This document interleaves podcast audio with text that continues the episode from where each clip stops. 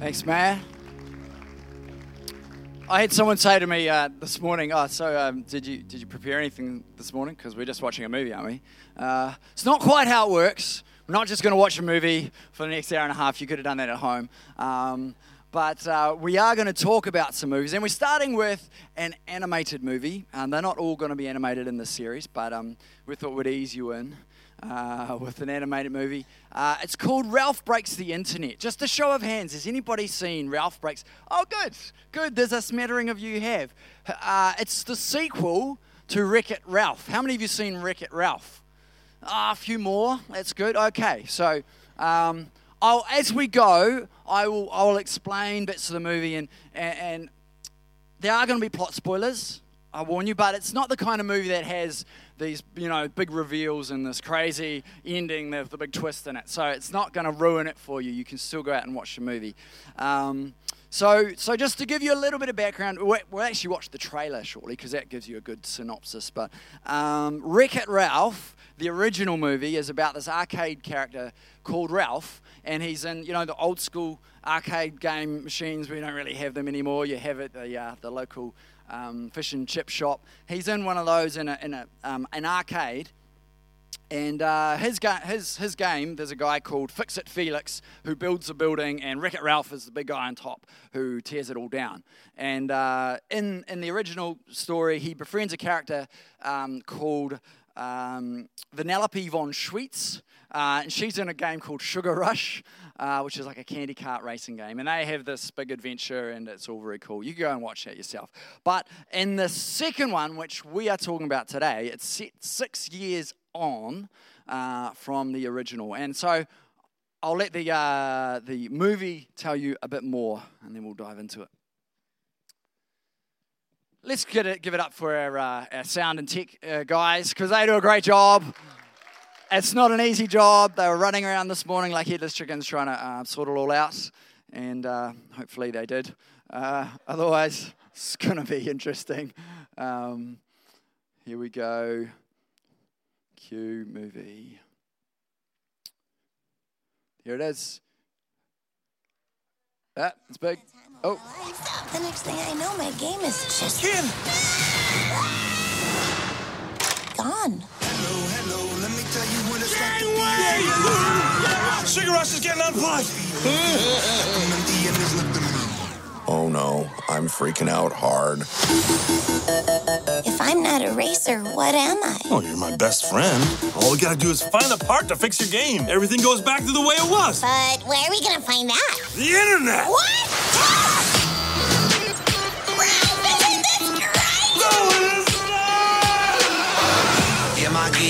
Wow. Get my, get my geek on. Get rid of belly fat using this one weird trick. Sassy housewives want to meet you. They do. Want to get rich playing video games? Slaughter Race. It is wicked dangerous. Oh, Yep, I'm out of that code. It was a one, but it was an O. Oh, nice kitty. Nice kitty. Ah! Ah, Attention to detail is pretty impressive. Well, well, well. Who are you? I think we should get out of here. Whoa. Showtime. Let's race. Come and get it. Get back on the track! There is no track. I can drive anywhere. I love it here. Who knew there's so many babies and cats in the world? That is what the internet was made for. It's full of weirdos. Oh, I want this to be my life. I don't think I could ever tell Ralph. There's no law saying best friends have to have the same dreams.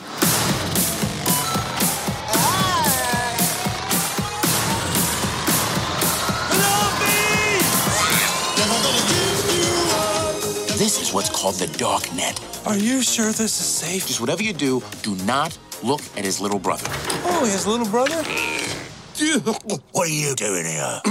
The reason I came to your neck of the face. I mean, there's a face in your neck. I mean, woods, neck of the woods.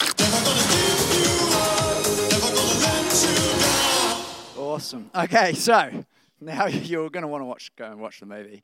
Uh, it's a good one. We watched it with our with our kids, and they loved it. But basically, um, Ralph and Vanellope um, they're best mates. So six years down the track from the first movie, um, and they hang out together all the time. After they kind of do their games during the day, and then um, at night they just kind of hang out in the kind of behind the arcade. It's it's make believe. Uh, I don't know where exactly they're hanging out, um, but they're best mates. And uh, but the relationship is is interesting in that uh, Vanellope she's actually a little bit bored.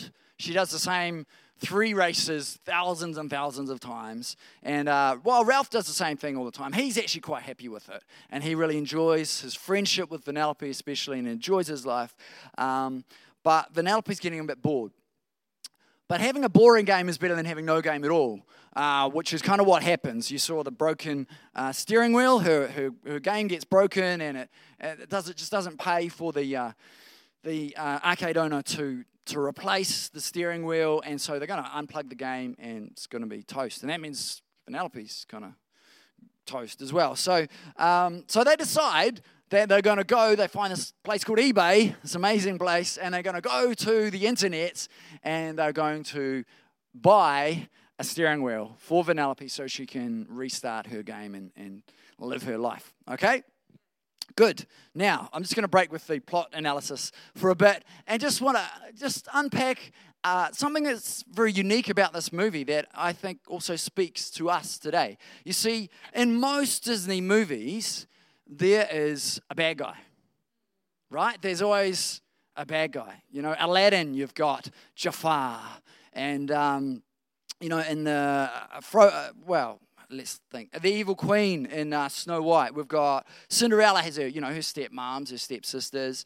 Peter Pan has Captain Hook. Um, Lion King has Scar. Come on, we, we all know these. I could go on listing and listing them. But you see, in this movie, it's a bit different.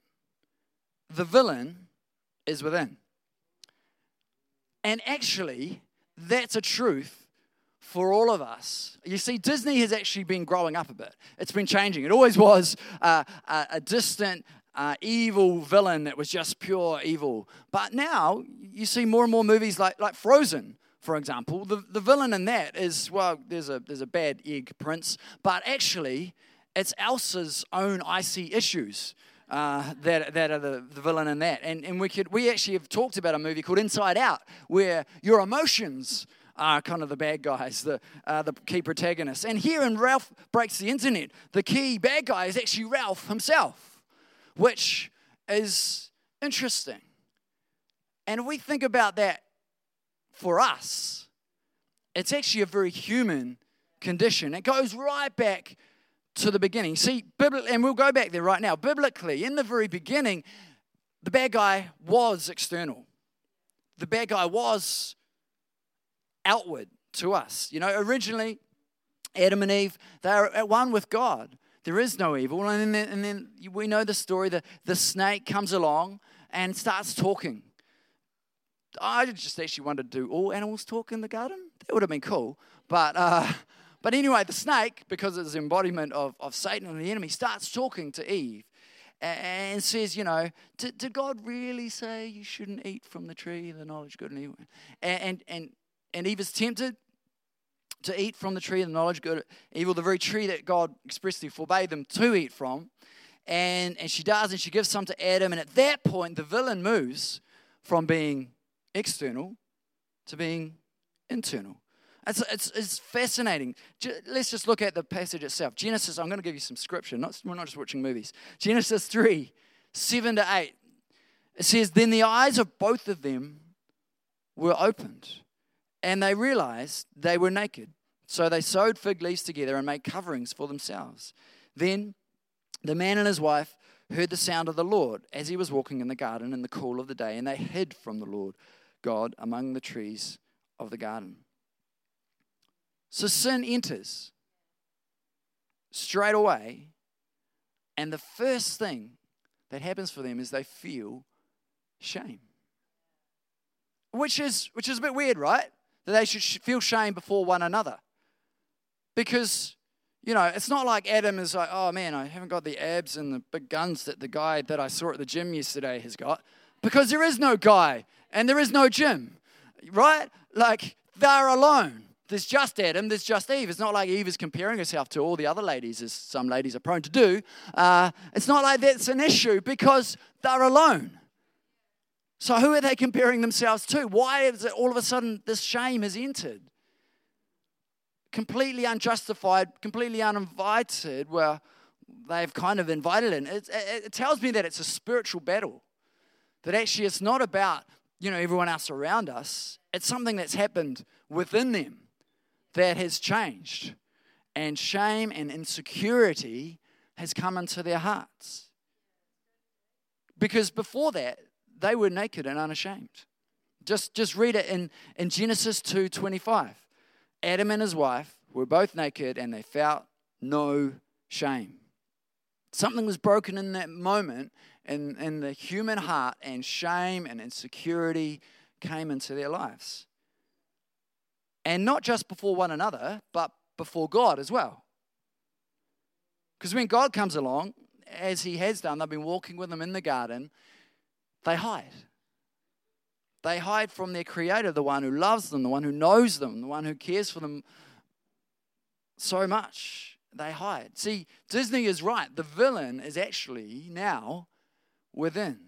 Because the single greatest thing that will keep us from God from our God given destiny, from all He has for us, from a, a life of fulfillment and, and promise, is not other people, it's not external events or circumstances or things that happen to us. The greatest thing that will keep us from God is us. It's you. It's me. Everybody. But we don't like that inconvenient truth. We don't handle that truth very well. And if we go back to Genesis 3, we see what happens because as soon as we, we kind of get that truth, well, as soon as Adam, Adam and Eve get that truth, they start to reject it. Let's see what happens. God asked them two questions Genesis 3 11 to 13. He says, And he said, God saying, Who told you that you were naked? Have you eaten from the tree that I commanded you not to eat from? So he asks Adam two questions. The man said, the woman you put here with me, she gave me some fruit from the tree and I ate it. Then the Lord God said to the woman, What is this you have done? And the woman said, The serpent deceived me and I ate. I find this really interesting. God asked two questions of Adam. First question, Adam completely ignores. He doesn't even address it, he doesn't answer it. He ignores the first question, which you know, he, he could have could have answered, and then and then he shifts onto the next question on which he can shift the blame. And I think that's so true of us today. Like when when God asks a question of us, often we just kind of uh, but what about this? And we, we shift the question or we ask a different question in which we can blame someone else or we can blame something else. We can blame some circumstance. And that can be anything. It can be your upbringing, it can be your, your schooling, it can be your friends, it can be your family, it can be your workplace, it can be your whatever it is. We shift the blame. Started right back there. Adam is shifting the blame. God, God asks a question of Eve, and it's, it's a bit more of an open ended question. He says, Just what have you done? Uh, and what have you done, Eve? But rather than owning it and, and apologizing, she says, You know, uh, the serpent, he deceived me. See, it's the, it's the human condition to look externally for something else to blame whether it's a person or a circumstance or whatever, someone or something else to blame. But Disney got it right with Wreck It Ralph because the enemy is actually within. Now, that doesn't mean we get all self condemning and, and start, you know, hating on ourselves. It simply means that we have to look no longer to the external circumstances, but actually to our own hearts to find the answers in our lives. We need to actually address the issues inside ourselves rather than blaming the ones around us. We need to own the change. You're really quiet this morning, church. I don't know. Am I really? Is this hitting home too early? Do you think you were coming like the movie May? We're just going to sit around and watch movies. It's going to be fun. No, no. I'm going to challenge you. I tell you what, the more the more more feedback you give me, the better I'll preach as well. So uh, so so give it to me encouragingly. Um, I know it's a, I know it's a hard pill. To, I know it's a hard pill to swallow. But actually, we need to address the issues in our own hearts. We need to stop looking externally. So it's a, tr- it's a truth that, going back to the movie, it's a truth that Ralph has to learn. And, uh, and, and the, the villain for Ralph, the villain within for him, is his insecurity. Ralph has become codependent on Vanellope von Schweetz, the little racer. And, uh, and, and basically, they have this friendship, but on, on Ralph's side, it's not very healthy. He, he wants to keep things the same. He wants them to always be best friends and always hang out just the way they always have. And, and, and he finds a lot of his self worth and his self affirmation in that friendship. He's very secure in that friendship to the point that he becomes very selfish about it. And so when they visit the internet, they end up playing this game, you saw it on there, called Slaughter Race. There's a brilliant song, like Disney princess theme song called Slaughter Race. It's worth the movie just, just for that. Um, but Vanellope, she loves it. She finds fulfillment in doing this thing, which is far more challenging than her old boring arcade game. And, and, and, and she wants to stay there. And of course, for Ralph, this would be like no more friendship there. And he can't see beyond that.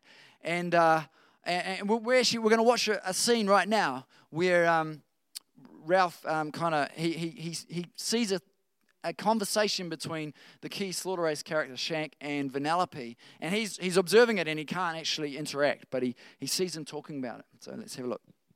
Hey, can I tell you something that I don't think I could ever tell Ralph? Of course.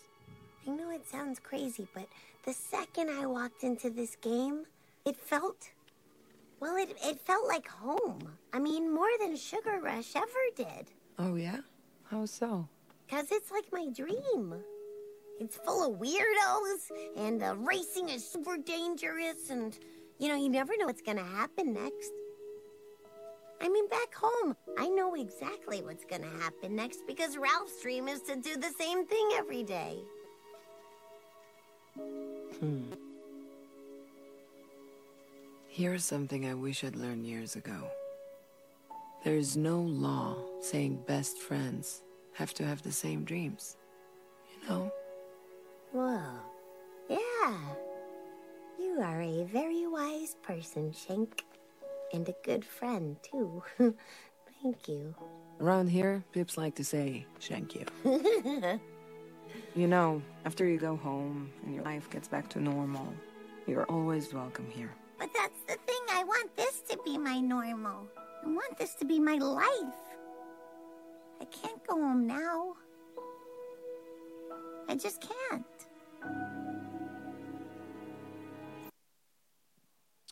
So it's very sad for Ralph, as you can see. He observes this interaction, and uh, this just feeds on his insecurity.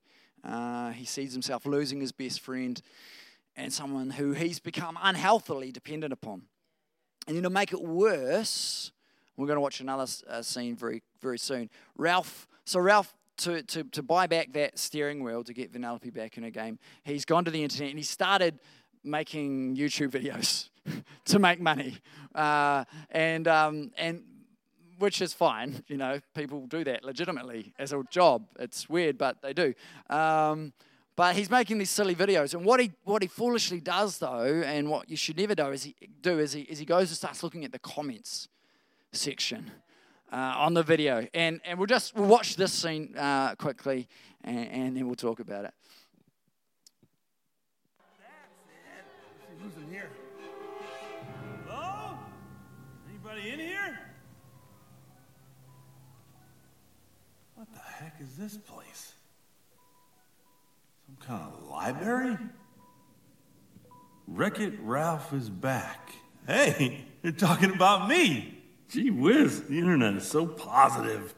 Fix It Felix Jr. was my favorite game. Hmm. Mine too. Ralph's videos stink. What? So stupid. Ralph is the worst. I hate him. He's so fat and ugly. Just a worthless bum alone on a pile of bricks.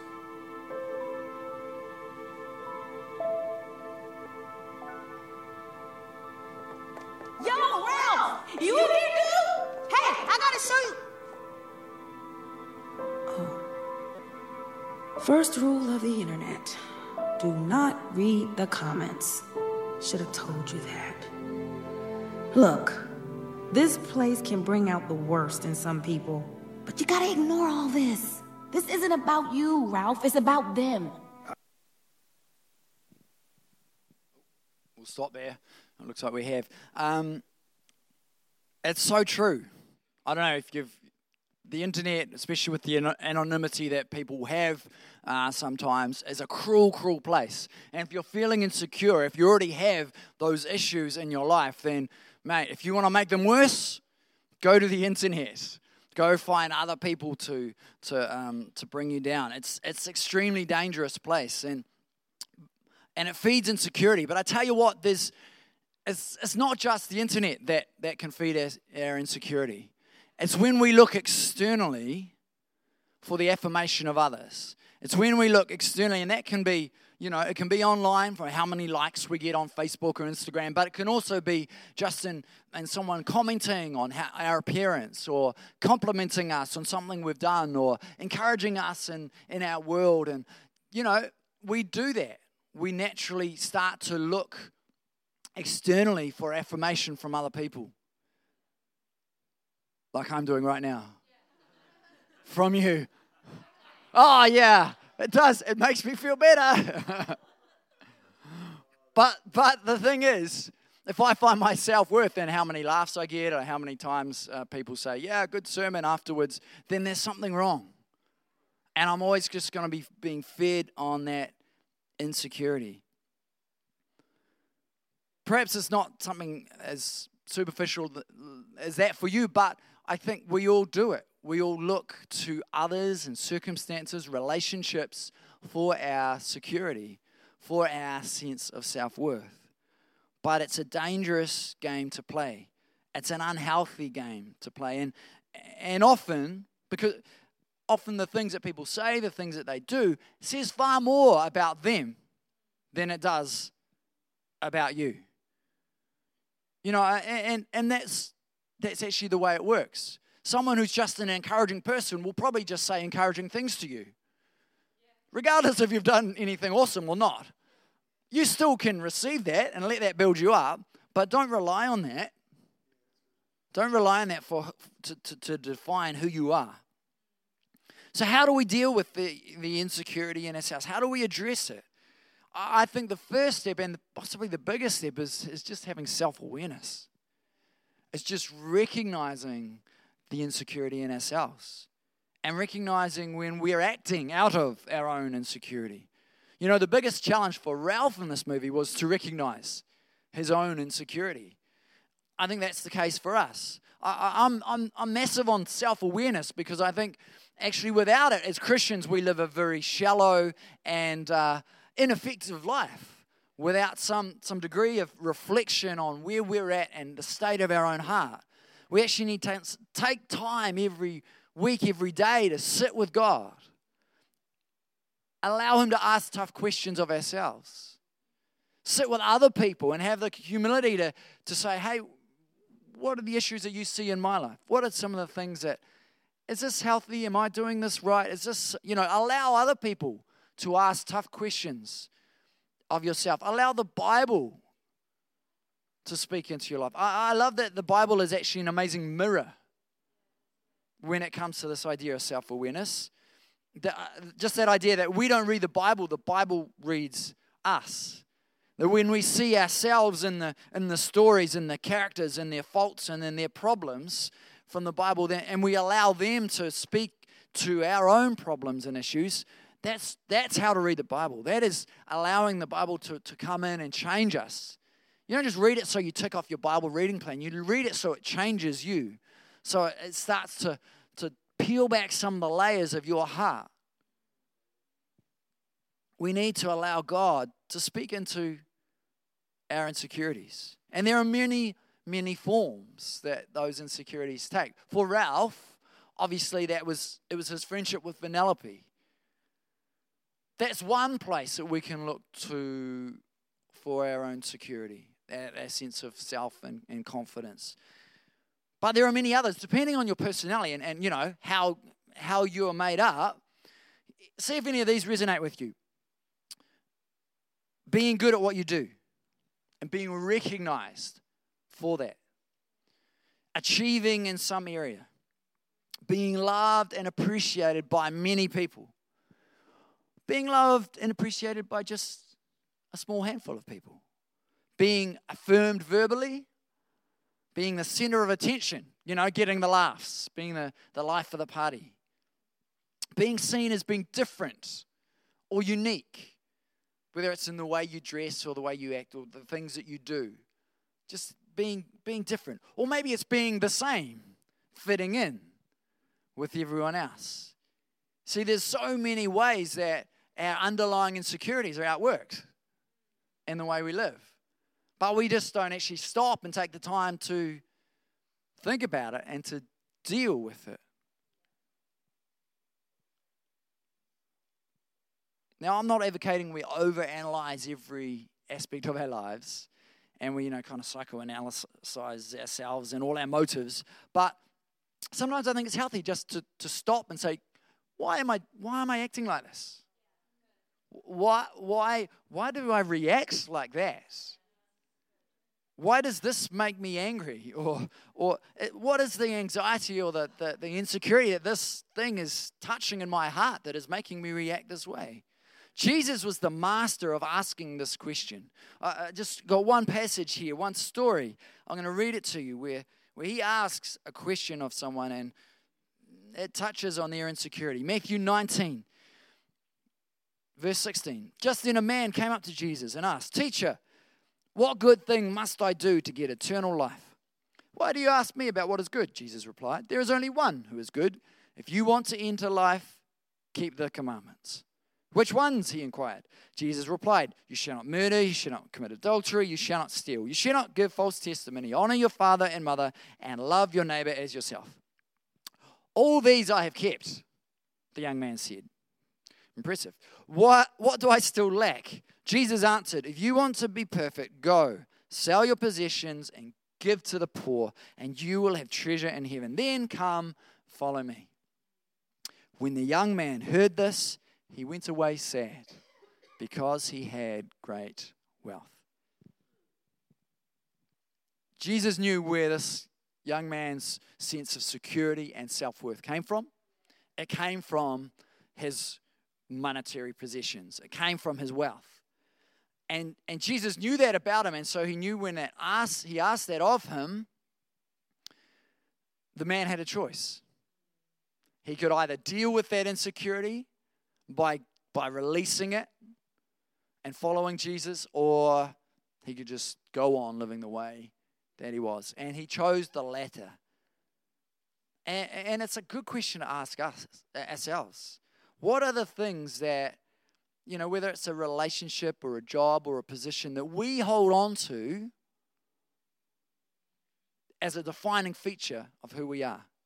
And if God were to ask us to let it go, could we? I'm not saying that God will ask you to let it go, but could you let it go? What if Jesus was to stand before you and say, I want you to give up this job and do something else because it's become a security blanket for you and you're just you're just safe and actually it's holding you back. Or, or I want you to leave the city. I want you to go somewhere else where I can release you into what I've called you to do. Or I want you to let this person in your life go. You're holding them too tight. It's unhealthy, the relationship that you have. This was the issue for Ralph. He was holding Vanellope back because he didn't want to lose her friendship. But by holding her, he made things worse. Far, far worse. So in the movie, Ralph releases a computer virus into the slaughter race game that Vanellope wants to stay in, right? And, and the problem is it's, a, it's an insecurity virus. And uh, so it latches onto anything that's insecure in the internet. And it latches onto the biggest insecure thing in the internet at that time is Ralph. And so it latches onto him. And it forms this mega Ralph um, and that's all intent on keeping Vanellope as his friend. Um, and it happens, to quote a character from the movie, because of Ralph's needy, clingy, self destructive behavior. So the answer, the answer for Ralph and the answer for us to all our insecurities is love. And so we'll watch how this plays out for Ralph, and then we'll talk about how it can apply for us. Stop it! You're him! You're gonna kill my best friend! Fine, you win! You win, okay? Just please put him down. I'll be your only friend, okay? Just let him go. No, no, kid! That's it. That's it. Yeah. Put him down, and I'll go with you, and we'll, we'll be best friends forever. Just me and you. That's what you want, right? Well, that's not what I want! It's not right to hold a friend back from her dreams. You don't own her! That's not how friendship works! You need to let her go! Hey! You need to let her go. I know. It's gonna hurt a little bit when you do. Oh, who am I kidding? It's gonna hurt a lot. But you're gonna be okay. And we're gonna be okay. Right, kid? Of course we are, always. See? No matter where she goes or where she lives, she's always gonna be our friend. And we just gotta trust her. Because that's what best friends do. Right?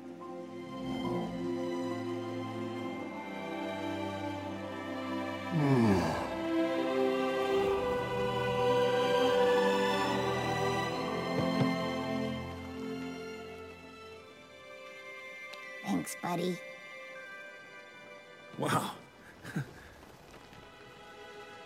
I good about this.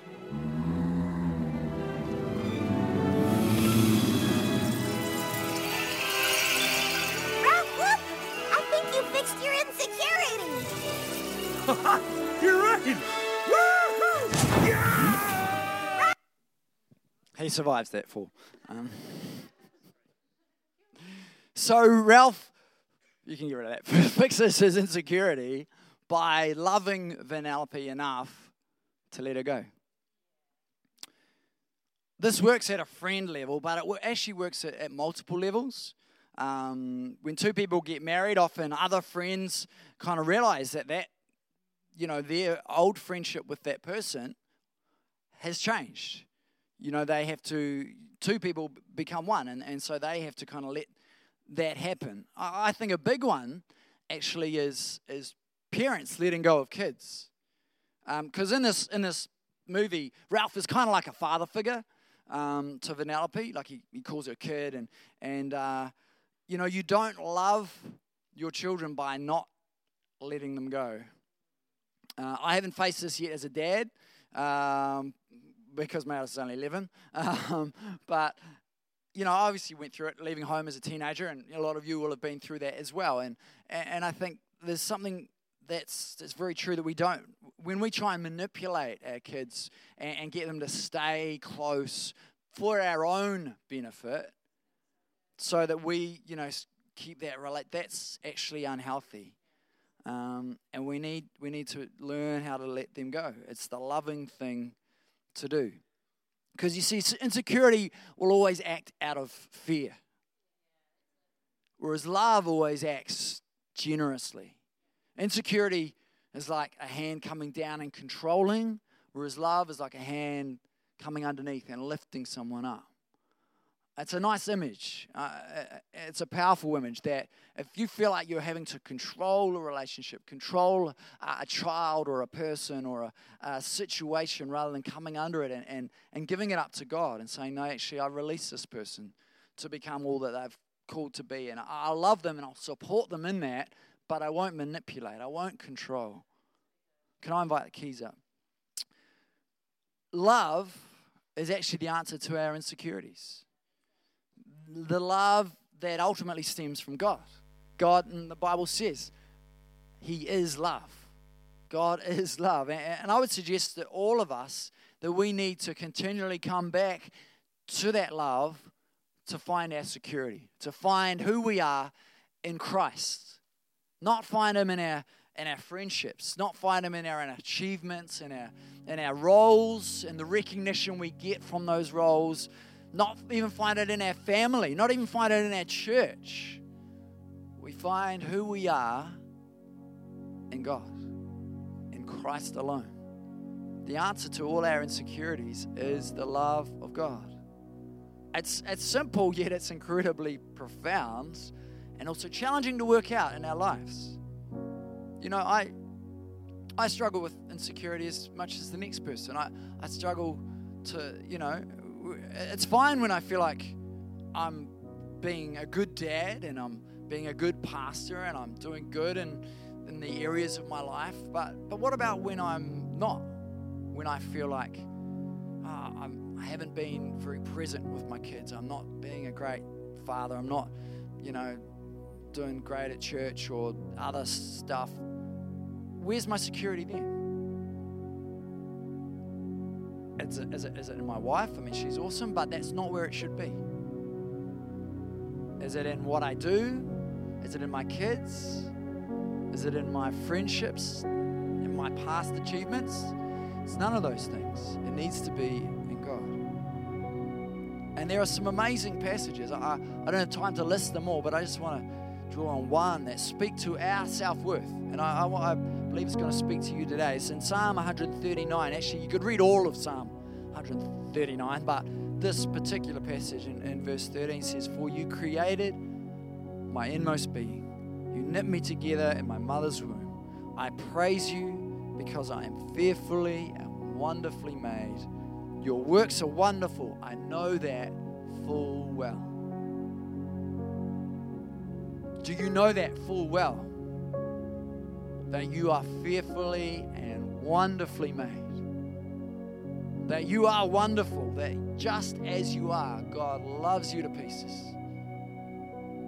You know, Jesus, he talked about how God's eye was on the sparrow. A, a sparrow doesn't fall to the ground without him noticing. You are so much more valuable than that. He knows the hairs, he counts every hair on your head. He knows you intimately. And he loves you passionately. And it's, that's something we all need to, to grasp and to realize afresh today. Because that is the answer to all our insecurities. That is the answer to all our shame. You know, I talked at the start about the first thing that entered Adam and Eve when, when they were tempted by the, the snake was shame, insecurity about who they were the answer to that, if you if you're feeling ashamed about something in your life, if you're feeling insecure about a friendship, if you're feeling insecure about your work or your family or anything, the answer is found in what Jesus says about you, about what God says about you. I just actually want us to take some time this morning to allow God to speak to us because I can I can quote scripture at you, I can talk to the cows come home about the love of God for you, but actually, you need to hear it for yourself. You need to receive it for yourself. So, why don't you stand to your feet in this place? We're going to take some time.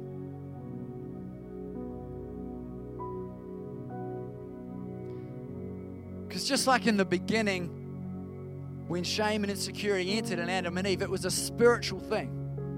It's just, just like that. It came into their heart. So there's a spiritual element to it. You know, you don't just need to to change the way you think, you actually need to open yourself up to God and allow Him to speak to who you are. So, in this moment, I'm going to pray, but I tell you what, I'd invite you, if you if you feel brave, to come down the front. Some of our leaders will pray for you, lay hands on you, and and, and we're going to believe that you're going to see breakthrough in this area. Because I, I believe there are people here this morning. You you've dealt with de- you're dealing with insecurity right now. There's anxiety, there's fear in your heart, there's there's insecurity around who you are, about uh, interacting with other people, um, about your friendships, about your even about your marriage or about your, your family. There's insecurity there. God wants to deal with that this morning. He wants to touch that. He wants to bring breakthrough in there. So I'm going to pray. The worship team's going to come and we'll sing. But I invite you, come down. Would love to pray with you. We'd love to see some breakthrough in your heart. Father, I thank you that you love us with an unending love, that we are fearfully and wonderfully made in your image. We are your masterpieces, and you love us despite all our insecurities and fears, despite all our sin and brokenness. You love us. And God, I pray right now in this moment, you will come and you will speak. Holy Spirit, you will speak into hearts the truth of your love. You will speak the word that they need to hear today. And why don't you just open your heart? Open your maybe you need to raise your hands, maybe you need to, to, to kneel before, I don't know, but in response to him, let's be open. Let's let God speak in this moment.